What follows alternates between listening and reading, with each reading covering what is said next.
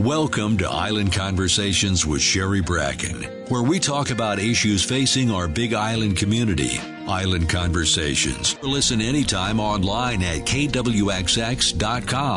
Island Conversations, brought to you by Parker School and by KTA Superstores, where you're someone special every day since 1916. Now, here's your host and producer, Sherry Bracken. Aloha. Welcome to a bonus podcast of Island Conversations. Today's conversation, which is only a podcast and not going to be on the radio on the Big Island of Hawaii, is with Dr. Rick Bennett, and it's all about wastewater on the Big Island of Hawaii. I wanted to talk with Dr. Bennett, whose focus is water, about the wastewater treatment plants on the island after the new mayor of the Big Island of Hawaii, Mitch Roth, announced that he had appointed a man named Ramzi Mansour as the Director of Environmental Management. Mr. Mansour used to work in the city and county of Honolulu. And one of the big complaints on the island, particularly for Mr. Bennett and others, is that the wastewater situation on the island was not being well handled by the county. Mayor Roth mentioned that he had consulted with Dr. Bennett before hiring Ramzi Mansour. So I wanted to talk with Dr. Bennett and see how he felt about this appointment and what he thinks needs to be done to improve the wastewater situation on the Big Island of Hawaii. Here's our conversation. Dr. Rick Bennett, for years you have been critical of Hawaii County's handling, or really not handling, the wastewater situation at the Kealakehe Wastewater Treatment Plant. In fact, on February 1, 2020, I read a very interesting piece you wrote on your H2OKona.org blog that the Kealakehe wastewater treatment plant is the largest source of ocean pollutants on the Kona coast. I'd like to know more about that. And also, we have a new head of the Department of Environmental Management coming in, somebody who I understand you approve of. And I'd just like to know how you assess the current situation and what you expect or hope to see going forward relative to the Kealakehe wastewater treatment plant. Yeah, uh, a, little history. In my career with the university, when we were dealing with pollution issues in a receiving water, in this case it was Tomales Bay, California, which is a long, narrow estuary not more than 20 miles from the Golden Gate Bridge in San Francisco. And it was heavily polluted when they decided to cut down all the redwood trees to build San Francisco. And then, all the trees gone, it became uh, an opportunity for grazing agriculture, and, and specifically dairies. And as bacteria counts, this time we're talking about fecal coliforms, this is the predecessor of an enterococci, would go up and down with rain events. And everybody wanted to say, well, it's seagulls, it's sea lions. Nobody wanted to say, you know, there's a lot, a lot of cows in the watershed. And so what I did is I did an inventory of all the cattle in the watershed. And we estimated how many sea lions are in the bay at any one time. It's it's it's less than twenty. Uh, seagulls, you know, several hundred, but cows in the thousands. And a mature dairy cow will produce 125 pounds of manure each and every day. And wow. the fecal bacteria counts are in the hundreds of millions per pound. And so, given that kind of loading, even if only 1% of the cow manure is actually flowing into the bay in the various winter uh, streams, it causes significant counts, and these high counts shut down the oyster industry that's in that bay because of a potential health risk. And so it made sense to me to count where the biggest sources are. And we did the same thing for nitrogen and phosphorus. I got my first collaboration with the University of Hawaii when Dr. Stephen Smith had a project to look at land ocean interfaces, and Tomales Bay was his study area. So Steve and I also did a nutrient balance for the watershed. And we discovered that between people and cows, they're kind of equal in their contribution of nutrients, specifically nitrogen and phosphorus, to the watershed. Dr. Rick, you talked about the Tomales Bay watershed. I'm curious. Well, first of all, I think for listeners who don't really use that term very often, what exactly is a watershed? Okay, a watershed is defined by the outer boundary. Now you're on the land. The outer boundary that slopes inward to a series of drainages. So that's oftentimes a ridge line or a mountain peak. On the other side of the mountain would be in a different watershed. And so imagine that it's raining hard up Mauka Kealakekua. And by virtue of the topography up there, the watershed is very narrow, but it's also very steep. And from time to time, so much water will fall within that upper watershed, it will race downhill at high velocity, tremendous volumes of water, but it never hits the ocean directly. The water will all disappear into the lava down on the flat there at Napo'opo'o. But the watershed is created by a geographical boundary that causes the water to flow into the watershed and not out of it. So, when you spoke of Tomales Bay and the watershed, and you were looking at all the cows in the watershed, any idea how many miles away from the water those cows were located that were part of the watershed? In some cases, the cows had an ocean view. and in other cases, they were up a tributary watershed, and the winter streams had to carry the runoff for several miles before it went into the Tomales Bay watershed. Then, as you went north in Sonoma County, you could get into a different watershed that drained into an estuary right at the Marin County, uh, Sonoma County line called the Estero Americano. And so there was very obvious watersheds there. Here, it's a little hard to see our watersheds because we don't have any rivers or streams. All the water that follows in the coffee belt, you know, I'm sitting here in the coffee belt as we speak, all that water hundreds of millions of gallons a year disappears after a rain. I get standing water for 30 seconds here. and where does it go? It goes down, down, down, and it hits the fresh water floating on the seawater in the cracks and crannies of, of all the rock on its way to the ocean. It is an underground river system. So, for here on the island, basically anything from the top of the mountain might eventually flow to the ocean? It will flow downward as it moves off the top of the mountain. It will hit sea level where fresh water floats on ocean water. And up Mauka, we drill down 2,000 feet. That's where we find our drinking water. There's a, there's a freshwater lens that can be several hundred feet thick. But as you approach the coast, that freshwater lens gets thinner and thinner and thinner. And by the time you're down to Queen Kaahumanu Highway, there is no freshwater lens. It's all, it's all just brackish. And that level in those test wells down there along the highway uh, rise and falls with the tides. So it is distinctly hydrologically connected to the ocean. Okay, thank you. I interrupted you. Keep going with your story from Tomales Bay. So, fast forward 20 years. I'm now in Kona. I'm paying attention to what people are talking about, and I'm asking the question where does our wastewater go? Well, we have a treatment plant for some people, but most people are on cesspools. I said, okay, the cesspools are widely distributed, kind of hard to get a handle on them. Let's start with the point sources, literally places you can point to. And I did an inventory of all the wastewater treatment plants on the Kona coast, and there's quite a few, starting in Keauhou, working all the way up to uh, Waikoloa. And a lot of these wastewater treatment plants do 100% recycling because they need the water for the golf courses. Uh, I thought this is this is good. Dr. Rick, you just said there were several treatment plants along the west side of the Big Island. I know about, and most everybody knows about, the Kealakehe wastewater treatment plant. Where are these other treatment plants? Well, as I mentioned, there's there's one down in Keauhou called the Ke'eia. It's a relatively small treatment plant. That water is all treated, and it's used to irrigate the Keauhou golf course. So it's privately owned. Kamehameha, uh, and they have contracted the operation of that wastewater plant to a company called Hawaii Water. And I look to Hawaii Water for some leadership because their business is wastewater treatment and freshwater delivery. And they have an interest in getting into the water reuse game. We just need to find a way to make that happen inside of Hawaii's labor and legal structure.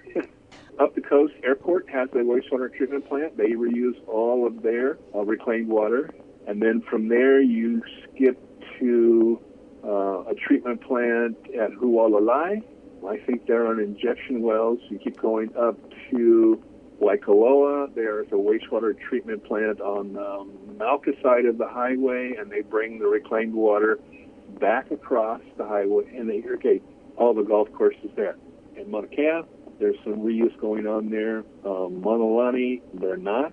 We're encouraging them to reclaim their water so that they don't need to use their injection wells to dispose of the treated wastewater to the ground near the ocean. And then up further north, there may be some small ones in Kawaihae, although I'm not certain. I, I kind of doubt it. The nothing I'm aware of. Honoka'a has a wastewater treatment plant for a portion of the population up there, and that wastewater is discharged to injection wells relatively close to the coast.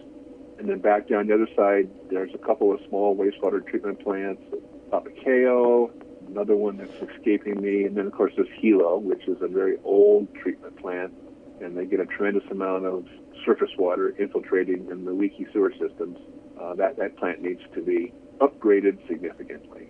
And I don't think we're going to see many more, if any, large new treatment plants. They're just too expensive to build and to connect to miles and miles and miles of sewer pipe. What we will see are sub-regional treatment plants. If a developer wants to put in a subdivision with more than about 15 homes, there has to be a treatment plant, and they can build a package plant right there, and they can plumb that water back to the residences for landscape irrigation, and you, you've got a nicely balanced you know, mini system, and I think that's the future of these mini treatment plants reclaiming water for the benefit of its local community. And the treatment plants at places like Hualalai Resort and the Mauna Kea I'm assuming those are privately owned? Uh, privately owned and oftentimes privately operated. So the facility is being managed and operated by a contractor. Thank you. And then when I turn my attention to the county, I found out that there approximately one to two million gallons a day of partially treated wastewater was dumped into a hole in the ground not far from the Kona police station. And it's like, well, where, where, where does it go? you know, it can't disappear. And then I learned about our our hydrology.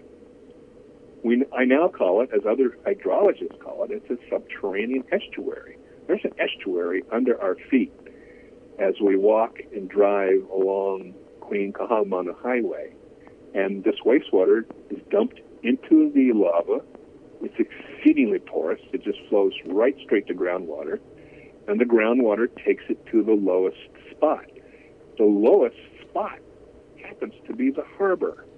The harbor was put where it is because it was the lowest spot, and they needed to do the least amount of excavation to build the harbor. So today, when we measure the groundwater flowing into the harbor, they're right there on the on the east wall by the restaurant. We can measure a lot of nitrogen and a lot of phosphorus.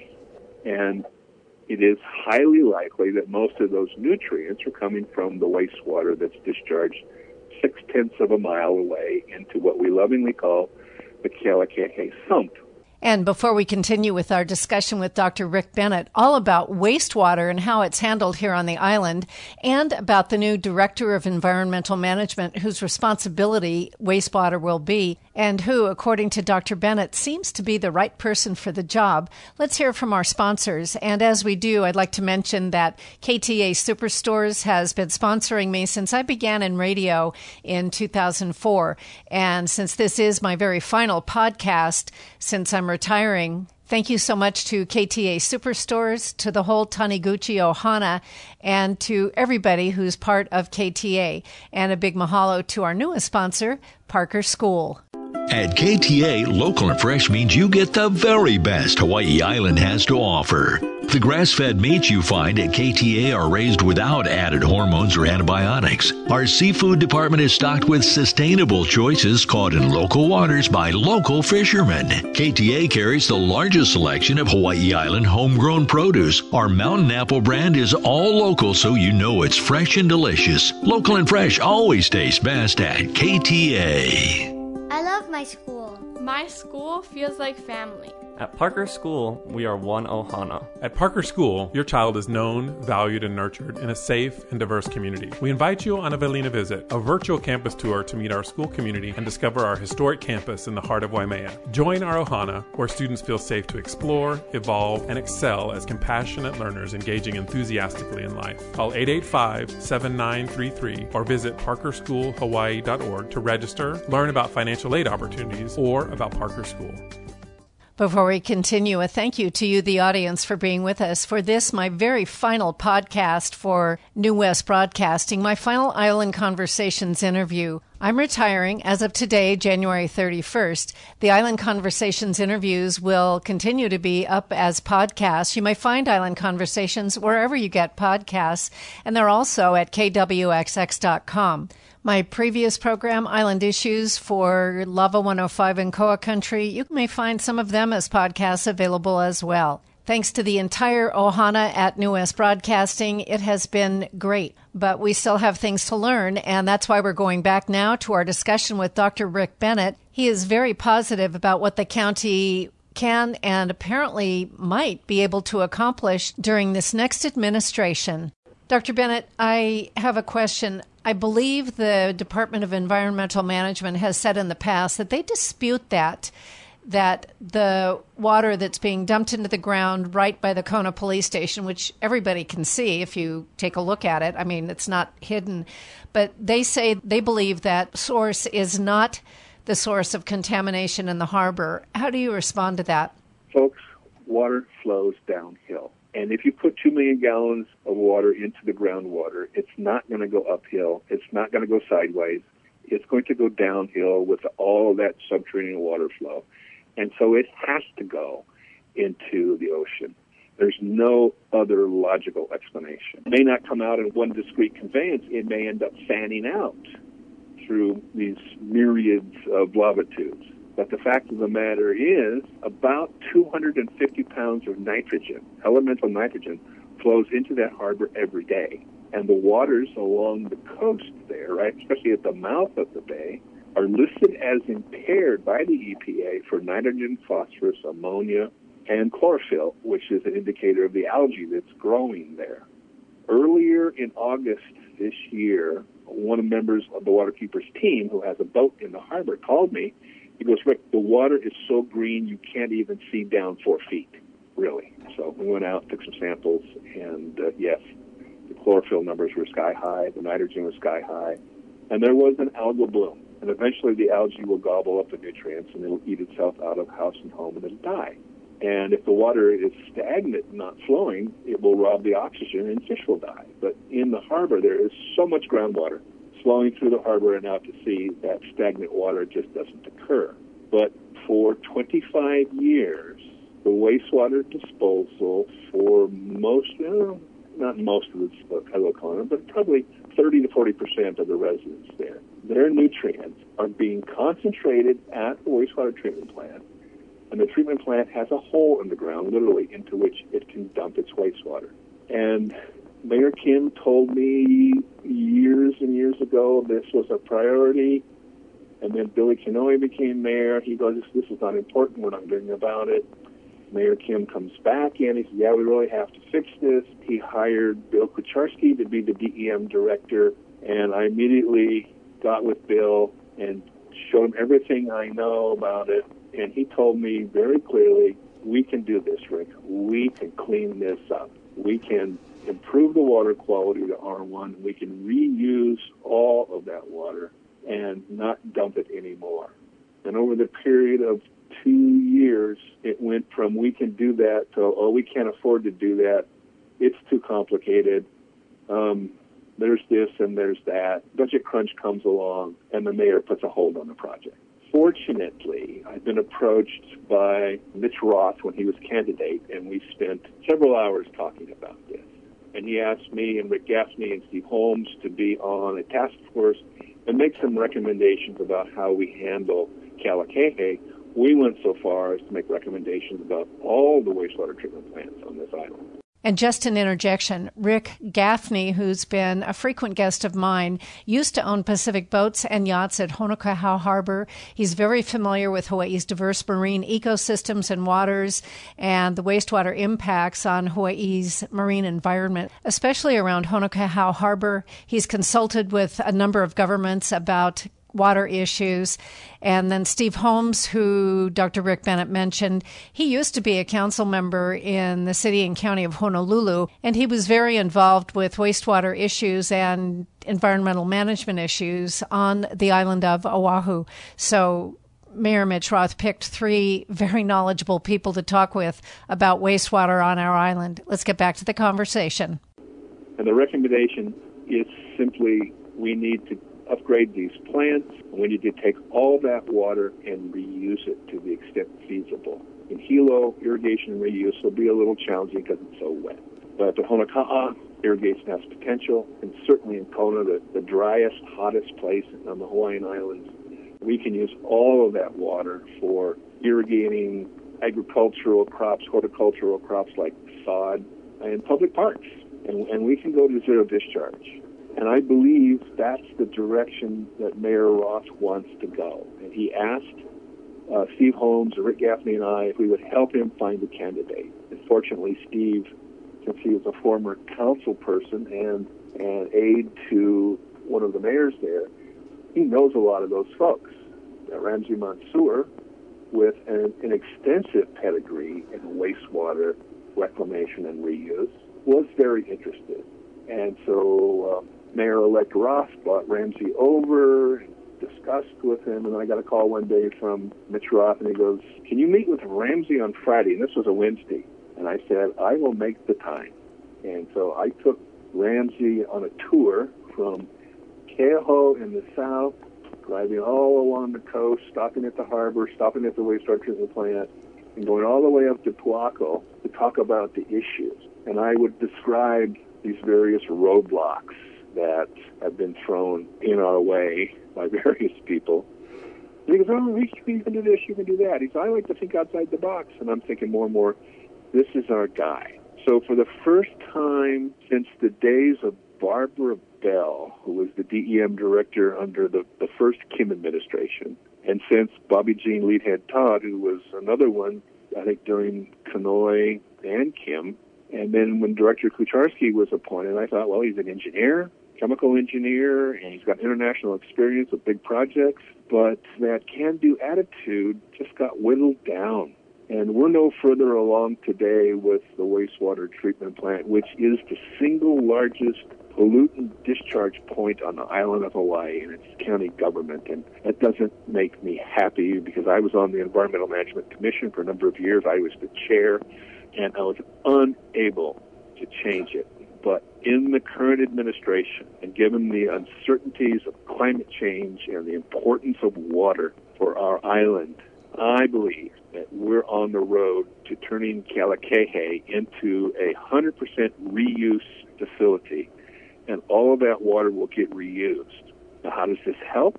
Every gallon of reclaimed water reused is a gallon of groundwater that doesn't have to be pumped, or it's a gallon of groundwater that can be conserved for in home, in business purposes like drinking. And having multiple qualities of water for different purposes makes sense when you're in a climate where water resources are in question and subject to great risk.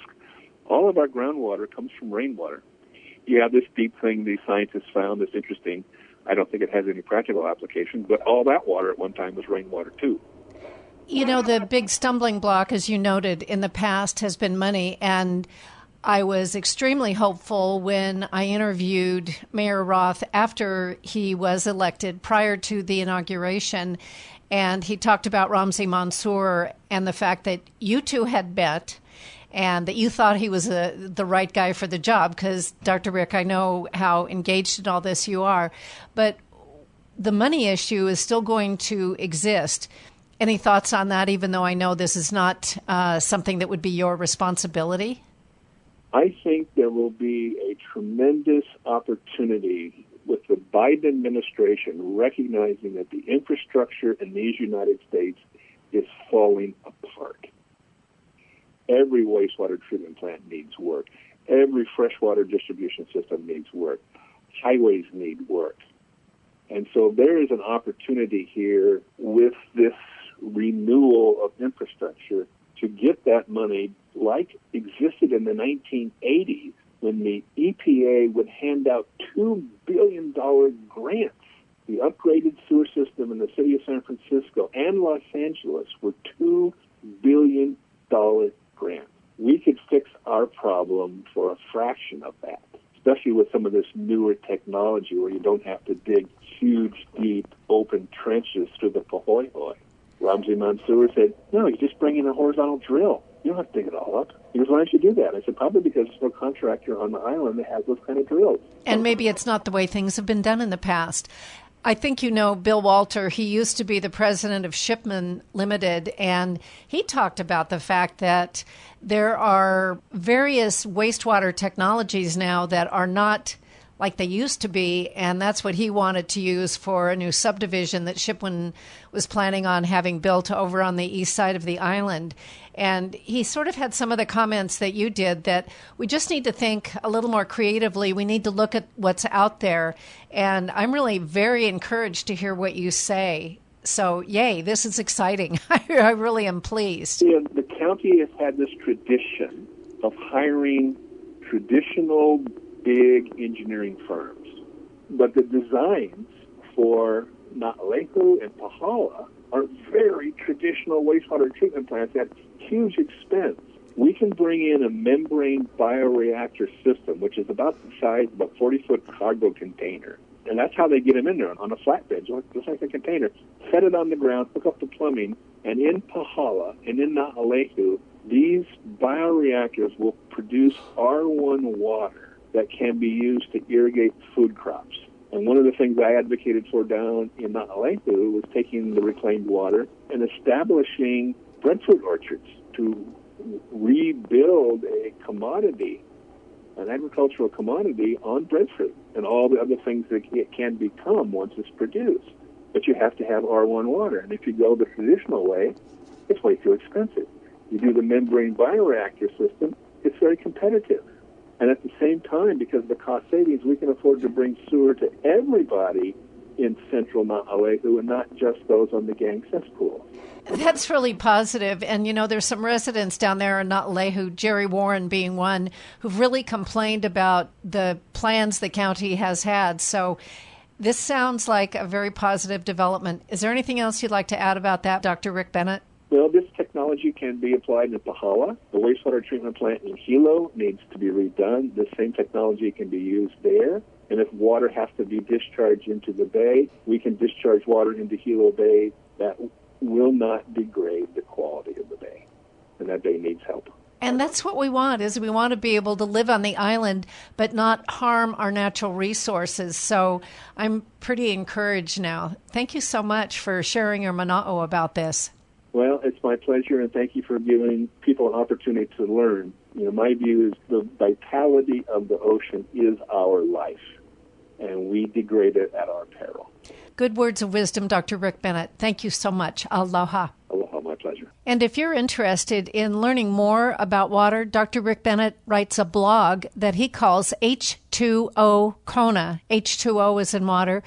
The letter H, the numeral 2, the letter O, Kona island.org. Thank you to our listeners for being with us for my very final Island Conversations podcast as I retire on Thursday, December 31st, 2020. It has been a blast hosting these interview programs. Since 2004, 16 years, I've posted more than 800 interviews, whether it was Island Issues, the name of my first program, or currently for the last couple of years, Island Conversations. I've learned something from every single one of those interviews, and I'm really grateful for that. And I sure hope that you, the listeners, have learned and enjoyed the interviews as well.